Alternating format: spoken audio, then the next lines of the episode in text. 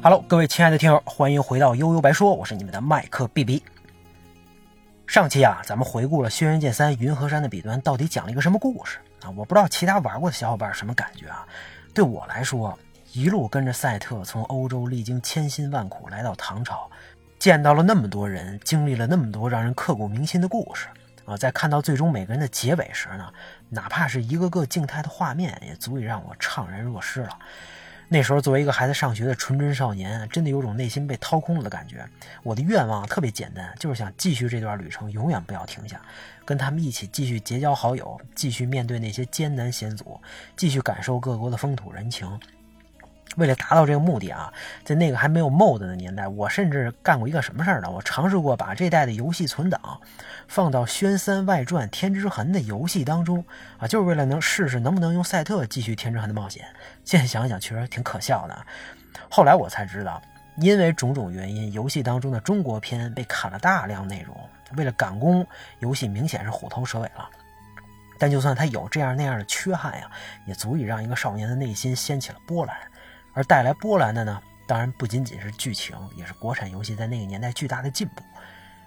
那在一九九九年，主流的操作系统还是传说中的 Windows 九八，就是朴树歌词里的歌词里的那个 Windows 九八啊，当时绝对是新潮的象征。而主流的电脑硬件呢，估计就是我用的这奔腾二加这个大概五 G 的硬盘加六十四兆内存了，显存好像也有啊，显存两兆。即便一切只是上古水平，但图形技术在那几年有了快速发展，尤其是二 D 图形画面达到了炉火纯青的地步，啊，迅速跟几年前的什么《仙剑奇侠传一》啊、《轩辕剑外传：风之舞》啊、阿猫阿狗啊这些大果粒画面游戏啊拉开了差距。论二 D 图形渲染啊，咱们绝对不比国际主流水平差，甚至还跟日本啊一起自成一派，形成了东方独特的高饱和度、小清新风格，画面非常养眼。那当然了，整个世界的大势正在转向 3D。那同年代已经有了《最终幻想八》这类的次世代大作啊。不过这就属于另外一个话题了啊，咱也没必要在这儿较真儿。毕竟长有长的好处，短有短的坏处啊。对于宣三来说，就算上来把剧情吹得再天花乱坠啊，只要是没玩过、没看过。啊，也很难有特别直接的感觉，所以游戏首先抓住玩家眼球的并不是剧情啊，就是画面。当时这么精美画面的国产 RPG 游戏，可能没几个玩家见过，说是惊为天人也不过分。高分辨率、高饱和度、丰富的细节啊，惟妙惟肖的 Q 版人物，甚至在大地图还有动态天气。游戏非常讨巧的上来就把威这个美丽的威尼斯水城展现在了面前，天上飞过的小鸟，窗外洒向室内的阳光，丰富的物品摆设，精致的建筑和这个路面的砖瓦清晰可见，停泊的小船，蓝蓝的海水，再加上来来往往的 NPC 行人，真的让人过目不忘啊！战斗画面背景竟然还是水墨画。好像美工啊，把游戏当成了一个实验场，尽情的挥洒着才华。在那个年代看到这些带给我的震撼，我觉得跟我后来 看到巫师三的世界没什么区别。大家都说宣三虎头蛇尾，我觉得首先就是开局的威尼斯的精致带给玩家的印象太深刻了，以至于后边就觉得越来越糙。阿拉伯世界也就算了啊，咱们堂堂大唐首都长安城，竟然只有几个地方可以进进入。剩下的就只有一个大地图啊，最终决战场场地是个破废墟，这反差确实太大。那配合精致画面的呢，是游戏对当时东西方世界刻画的考究，无论是城市的风貌、建筑风格、室内陈设、人物服装、宗教文化，还还是这个背景音乐啊，多模小组都展现出很强的综合实力和非常大的野心。纯靠技术，咱们虽然比不过国外。啊！但是把这些所有东西汇聚到一起，就形成了只属于中国独有的作品。你都很难把它跟国外同时代的游戏比较。你看着都是游戏啊，那其实又又好像不是一样的东西。我现在都觉得，想完成这样的作品，后期赶工几乎是必然的。就算开发者抱着工匠精神的新心态打磨作品。但你一个游戏，首先它也是个商品，谁也不可能无休止的一直等，收不回本儿，对吧？四年的开发周期在当时已经不短了，那恰恰又赶上了这个两千年这个节点，所以游戏啊必须又赶在新世纪前发售，蹭波热度也很正常。而且在资讯并不发达的年代啊，对欧洲跟中东的不了解，就导致主创人员肯定会把更多精精力放在这前边这两部分，啊，甚至用心程度好像都有点用力过猛了。这种用力过猛的精神和最终展现出来的效果，我觉得啊是能抵消掉后来中国部分反而没时间打磨，只能草草结束的遗憾的。后来主创人员在采访当中表示啊，本来这游戏还想继续赛特回回到西方的旅程，啊，但却不得不放弃。你如果真的再加上这些，天哪，我真不敢想象这是一部怎么样的游戏。这可能就是全球历代 RPG 之最了吧？那在战斗上呢？虽然《轩辕剑三》依然是传统的踩地雷回合制，好在这地雷的频率啊基本一致，不算太烦人。大概多久会踩到一个雷啊？玩家心里是有预期的。回合制的战斗当中也加入了计时元素啊，这个计时是真计时，比这个外传《天之痕》更彻底。也就是说，哪怕你在选技能、选物品的时候，行动条依然是在走。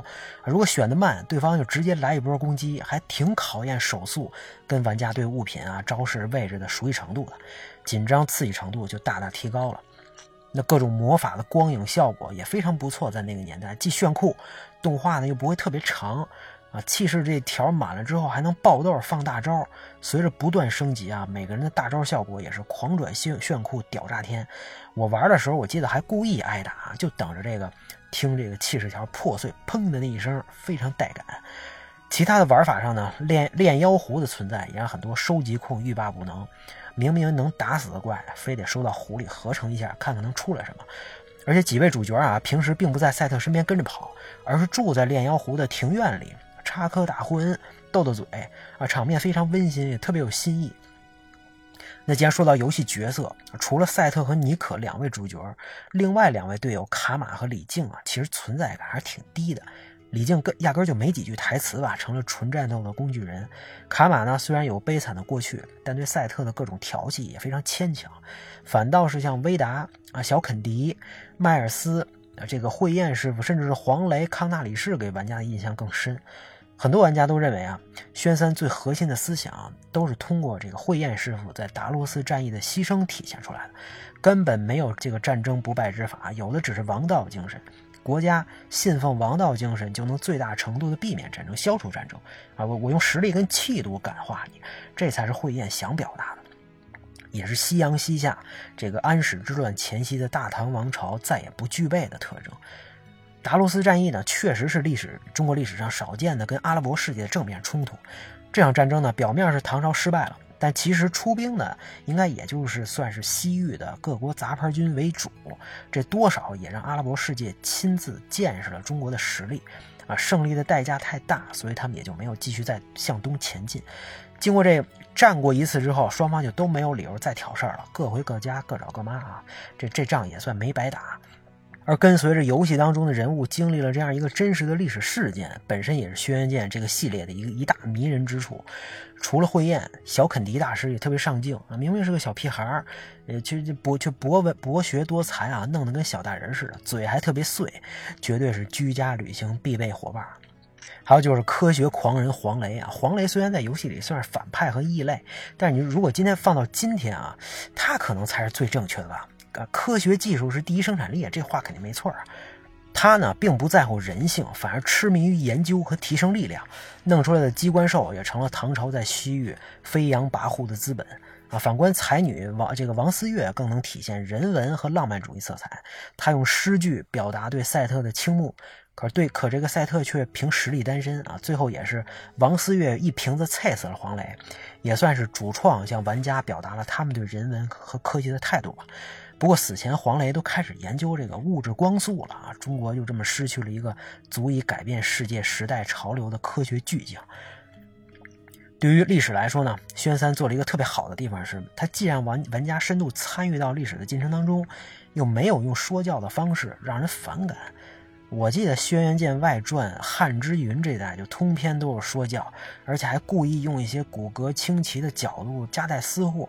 啊，虽然我对诸葛亮没什么好感吧，但当时玩的也特别烦啊。其实天之痕啊、苍之涛啊，好像多多少少也有点这方面内容。但宣三完全就是通过角色的行为和做法，把很多想法很自然的传达给了玩家。那没有那么剑走偏锋的理论啊，这时候就算他们再说什么，都显得顺理成章。最后呢，就好像赛特的结局。就算他把所学所见在欧洲应用，并且辅佐查理曼大帝，欧洲之后也依然进入了长达几百年的黑暗时代。真实的世界往往比童话要复杂的多。现在想想，宣三的目标用户或者一票国产 RPG 的目标用户，应该都是学生们吧？如果时隔二十年再从头玩一遍，肯定有很多对话让人觉得有有点幼稚。毕竟玩家们成长了太多啊，这也是今天咱们很难静下心来再玩一遍的原因。除非啊，在未来有一天宣布《轩辕剑三》要出次时代画面复刻版，用虚幻四、虚幻五引擎啊，这变成三 A 大作了，remake。那我想这应该会引起无数玩家高潮吧。有生之年先立个 flag 啊！说实话，我十分期待这一天的到来。轩辕剑三，今天咱们就回忆到这儿吧，大家拜拜。